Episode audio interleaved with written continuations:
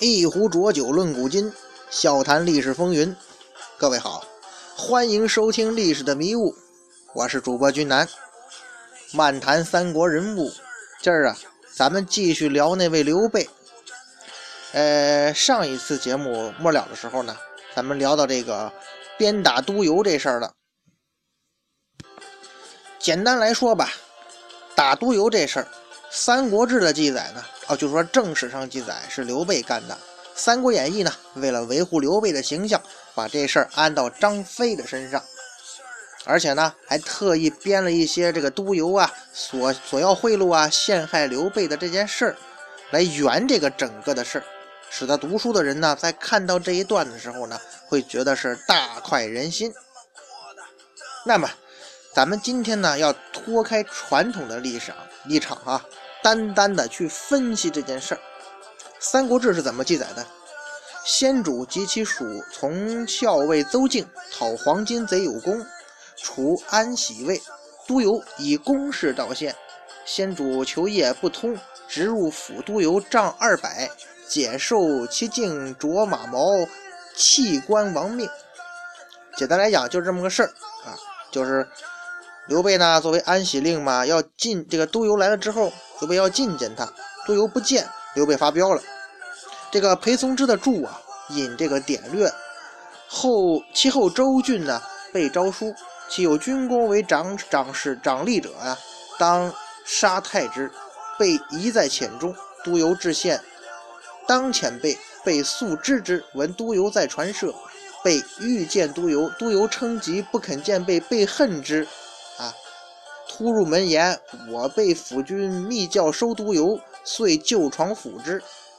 自解其寿，以系督邮镜，抚之着数鞭杖百余下，欲杀之。督邮求哀，乃释去之。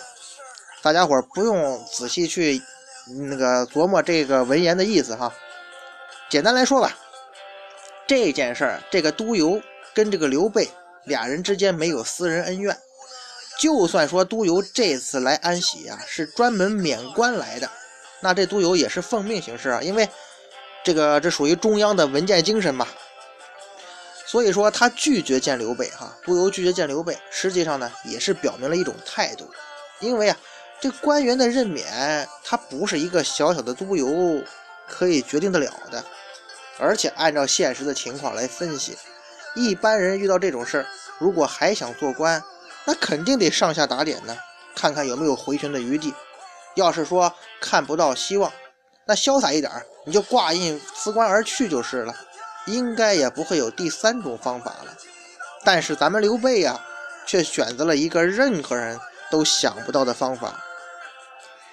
可以说，刘备在这件事上，在这个时候显示了他年轻气盛、霸气而且暴力的一面。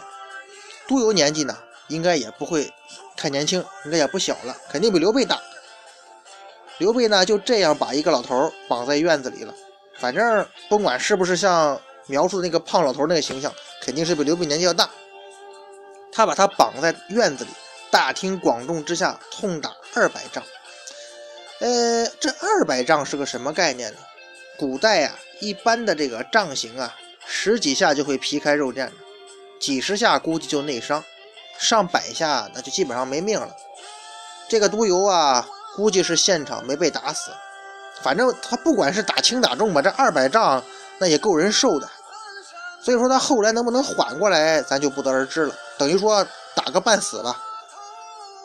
大家伙可以想象这么一个场景：在这个安喜县衙大院子里，啊，捆住一个这个血肉淋漓的老头，伴随着他的哀嚎声，是木杖打击到肉体上的声音呢。旁边呢还有很多不明真相的麻木群众在围观。这其实是一个挺吓人的场面啊！现场应该是震慑了不少人。所以说，刘备在此刻展现出了自己的霸气和很很暴力的一面。他此举啊，应该有两个目的：首先是立威，然后是泄愤嘛。在这种乱世争雄的时代，你光有仁义是肯定不行的，那只是儒家理想的一厢情愿罢了。其实，在任何社会，不管你是黑道还是白道，你对于敌人，对于挡道的敌人，只能无情打击呀！让大家都害怕你，害怕与你为敌。所以说，我们之前为什么说刘备有可能在回到家之后的那段时间里在混黑社会呢？这件事啊，就是从侧面的一个证明。这件事应该是刘备在那段时间平常行事习惯的一种延续。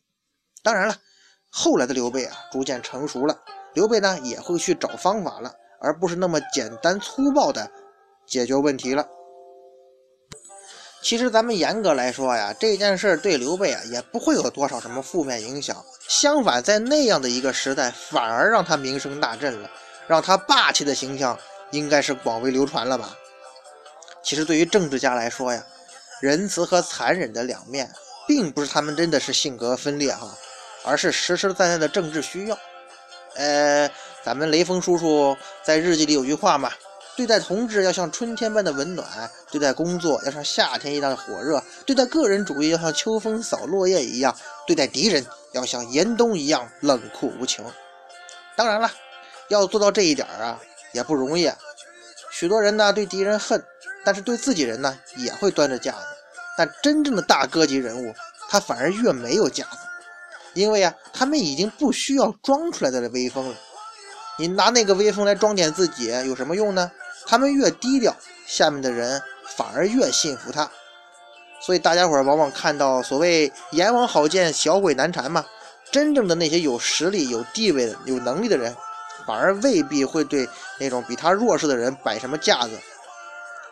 有些这个时候吧，就说我们刘备这个形象说到这里，好像有点像《水浒》的宋江啊。哎，他们俩还确实有一些共同点，那就是在文学形象上表面。都被塑造成了看起来没啥本事的窝囊废，但是实际上，他们都是那种杀人不眨眼的豪杰们所信服的大哥，对不对？宋江的事迹呢，在小说里很多都是虚构的，所以呢，在水浒小说里，宋江的这种性格就反映的更加极端。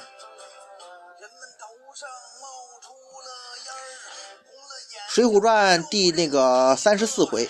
叫做镇三山大闹青州道，霹雳火夜走瓦砾场。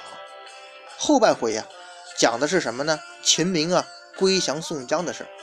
这个青州指挥使总管本州兵马秦同志，这位秦明被宋江等人擒住之后啊，宋江并没有杀他，反而是劝他入伙。秦明说呀。秦明生是大宋人，死为大宋鬼。朝廷教我做兵马总管，兼受统治等官职，又不曾亏了我秦明，我如何肯做强人反叛朝廷啊？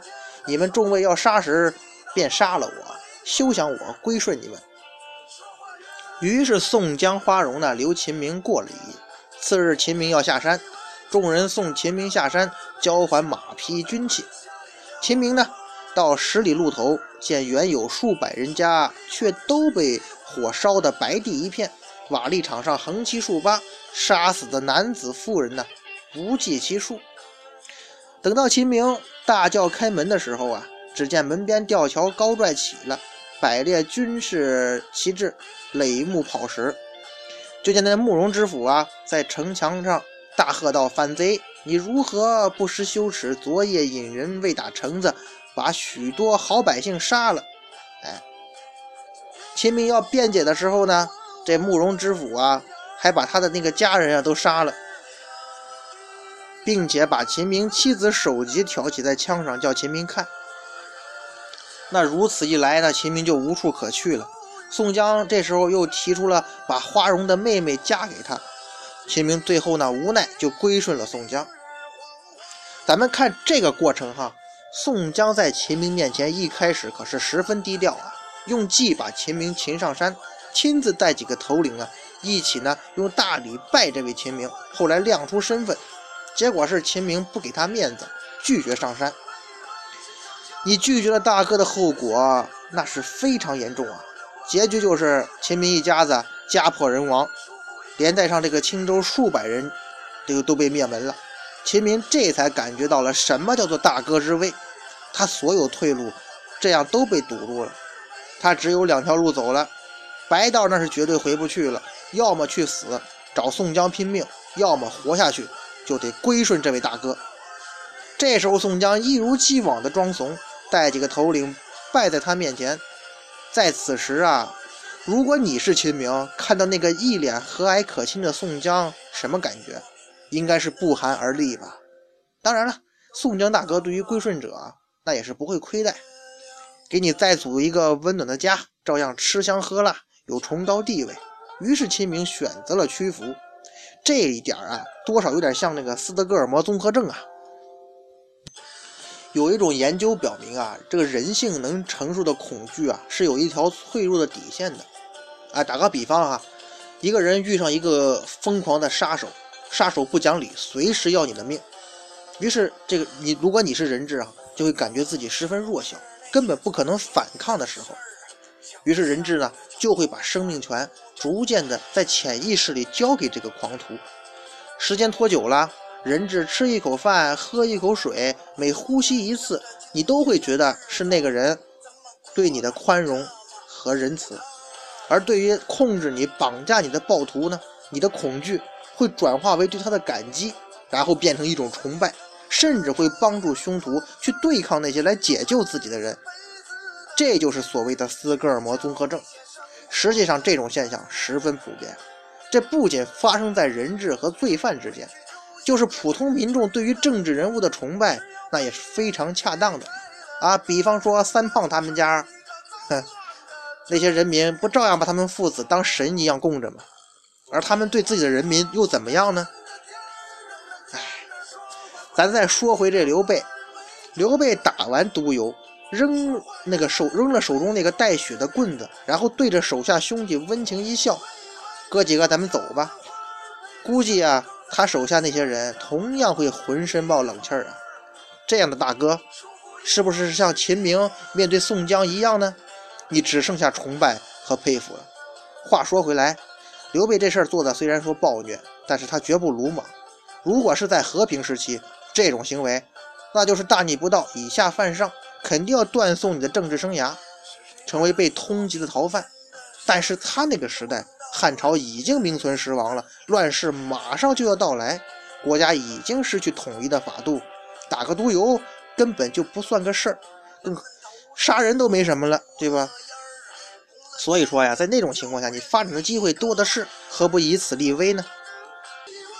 那接下来在干完这件事之后，打完督邮，刘备的团队啊。在下邳城帮助那个都尉吴秋义破敌有功，重新的又被启用了。因为战功啊，被封为这高唐县尉，这不就是例子吗？对不对？我打了督邮，照样有地方东山再起，再有机会。这就是乱世的好处。乱世的坏处呢，也明显啊。刘备呢，虽然号称是官员，实际上兵都是自己的，朝廷呢不会给你派一兵一卒，这个给养什么的都得靠你自己。而到处呢都是四处抢掠的所谓的义军，刘备那点兵马根本就挡不住，所以一来二去呢，很可能啊，刘备把家底都打光了，带着自己仅存的亲信是弃城而逃，终于逃出了起义军的包围圈。于是这时候的刘备呢，选择了投靠大哥公孙瓒。还别说啊，咱们得说公孙瓒确实是刘备的贵人，他对刘备是真不错。给他安排了一个别部司马的官职，虽然说这个职位不算高啊，但是属于独立编制啊。刘备的主要职责就是和青州刺史田楷一起对抗袁绍。从史书记载来看，刘备的军事能力还是不错的，屡立战功啊。所以公孙瓒就上表给刘备搞了个平原相的职位。汉代呀，郡国平行，所以说这个国相啊，实际上相当于郡守的职位。于是刘备就这样跨入了中级国家干部的行列，而这一年的刘备刚好到而立之年。相比有着强大背景的曹操，也不过到了二十九岁才混到济南国相。所以说，以刘备的背景来说，他也算得上是火箭速度了。当然，这一切都是刘备努力奋斗的结果，也与公孙瓒的提携是分分不开的。在平原平原呢这地方，刘备啊。展现了自己对于内政管理的能力，把平原治理的是井井有条啊。在《三国志》当中曾经记载这么一个故事，就是在刘备担任平原相期间啊，有一个叫刘平的人，这哥们吧一向是看不起刘备，俩人不太合。于是这刘平吧，花重金收买了一个刺客，假扮客人呢，去刺杀这个刘备。最终呢，这个刺客呢，反而被刘备感化了，不忍刺杀，把实情呢告诉刘备之后呢，走了。根据这个魏书的记载呢，是这么说的：刘平啊，劫客刺备，备不知而待客甚厚，客以状语之而去。魏书记载说呢，被外遇寇难，内封财师，士之下者必与同席而坐，呃，众多归焉。刘备的人心如此，可见一斑呐。于是这个故事吧，一直被人们反复引用。意思是什么呢？哎呀，这个刘备啊，实在是仁义无双，以德服人呐，刺客都被他感化了。但是咱们只要冷静的考虑一下，其中啊，应该是有夸大的成分。所以说后来呢，被传成了神话。一般刘备到什么地方都是实行仁政啊，老百姓都安居乐业，都对刘备感恩戴德，大家伙都觉得这是非常正常的事儿。为什么我会说这是一个神话呢？其实啊，咱们简单来分析一下，什么叫仁政啊？用大白话来说，那就是少收点税啊，少惩罚老百姓啊，维护社会公平啊。这样的话，肯定会得到老百姓的欢迎和拥护吧。不过，大家伙有没有觉得这也是一句废话？那既然是老百姓都欢迎的事儿，为什么政府就你刘备去做，别人不去做呀？哎，其实啊。咱们可以做一个现实的类比。咱们常常说呀，什么，呃，是什么样的公司最受欢迎啊？那肯定是这个工资好、待遇好、压力又不忙的公司了，肯定是最好嘛。这样的公司最受欢迎，大家伙都愿意去。可是，在现实生活中，我们很难找到这样的工作，甚至可以说没有。那些老板为什么不提高工资待遇？降低工作强度啊？其实啊。这是一个非常复杂的博弈过程，无论是劳方还是资方，大家都有自己的经济利益。这种经济利益处在一个社会大环境之下。比方说富士康这个工厂吧，台湾的工厂明显这个人力成本会高很多，工人劳动强度也低，待遇也高。而大陆的工厂呢，就差了很多。所以呢，前些年也被称为“血汗工厂”。可是。你就算是血汗工厂，富士康招人现场也是十分火爆，不管有没有跳楼的，招人的时候还是那么多人，就是挤破头也要进去。在这种情况下，你说人富士康有必要加工资吗？一个道理啊。对于刘备来说，他所谓的仁政也是有限的，他不可能超越时代，也不可能那么立竿见影。很多时候呢，其实是反过来的。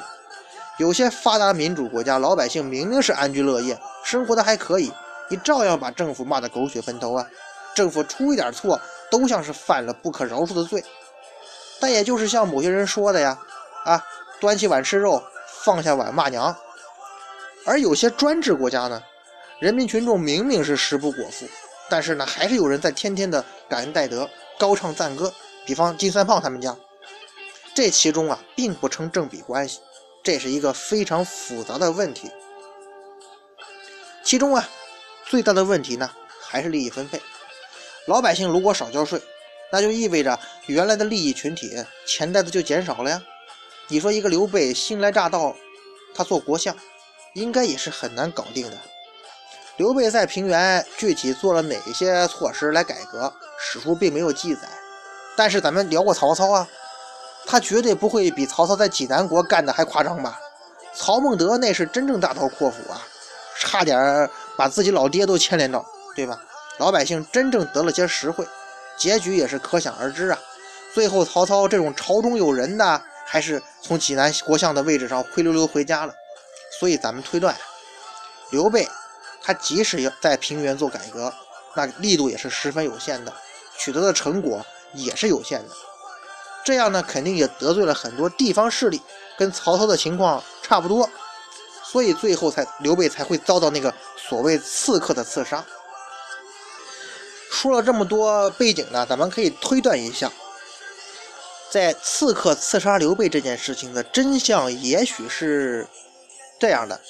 比方说，这位刺客假装呢，装扮成一个投奔刘备的义士，此时的刘备也算得上是居高位了，比起平民来说，比他以前来讲，你起码算的是地级市市长，是不是？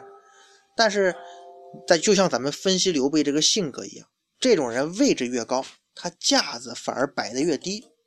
刘备对于愿意投奔自己的人呢，一向是关怀备至，使人如沐春风的。而那个刺客呢，在刘平那边，或者是在以前的经历中，估计是平常都被呼来喝去使唤惯了的，他哪里见过这个呀？所以遇到刘备，肯定是感动的痛哭流涕啊，进而把刺杀的事儿全盘托出了，放弃刺杀的行动。所以说呀，这个应该是主要是被刘备这个性格低调的态度所搞定的，跟他所谓仁政的关系。应该不会太大，跟这个刺客没有什么直接利益关系。总的来说呢，刘备这个人呢，在这个位置上呢，属于能够厚待百姓，而且礼贤下士。单凭这两点，在中国古代那等级森严的社会中，实在是足以称道了。更难能可贵的是呢，史书记载是什么？同席而坐，啊，无所拣择。能够做到这一点，中国君主那也是凤毛麟角了吧？所以刘备的成功，那是真的是性格决定命运啊。《三国演义》中呢，只是记载这个刘备啊，跟关羽、张飞两人呢关系非同一般。但是咱们从史书来看，刘备可能是对所有投奔他的人都这样。啊，也许有人会说了，曹操跟孙权也能够做到啊，比如这个曹操跟赤脚营许攸啊，孙权对鲁肃啊，是吧？当然了。曹操与孙权呢是这么做过，但是大家伙想过没有？他们为什么这样做呀？做的动机是什么呢？曹操当初迎接许攸，那是因为他在袁绍与关与袁绍在官渡对峙啊，而且自己明显不利的情况下，朝不保夕呀。这时候对方阵营里来了一位投靠自己的人，而且是自己的故交，而且很有可能知道对方的情报，这是救命的呀。曹操素知其能啊。对这个人可能对自己有极大帮助啊，他肯定要出门亲自迎接吧。曹操与孙权重视的是人才中的才字，而刘备不然，他重视的是人才这中的人字。他对于所有归附他的士人，不管你学识如何呀，都同等对待，不分亲疏，礼贤下士，平等待人。这就是刘备得人心的最大法宝。咱们再说到刘备跟田凯，他可以说呢，他们是公孙瓒在青州安排的两个棋子，牵制袁绍向东的发展。袁绍派了长子袁谭来处理青州的问题，袁谭的兵力很强大，刘备、田凯呀两人就被压制了，渐渐失去了在青州的生存空间，被迫慢慢的往南移。恰在这个时候，又发生了一件令刘备颇为惊异的事情，这是什么事情呢？咱们下回啊，接着说。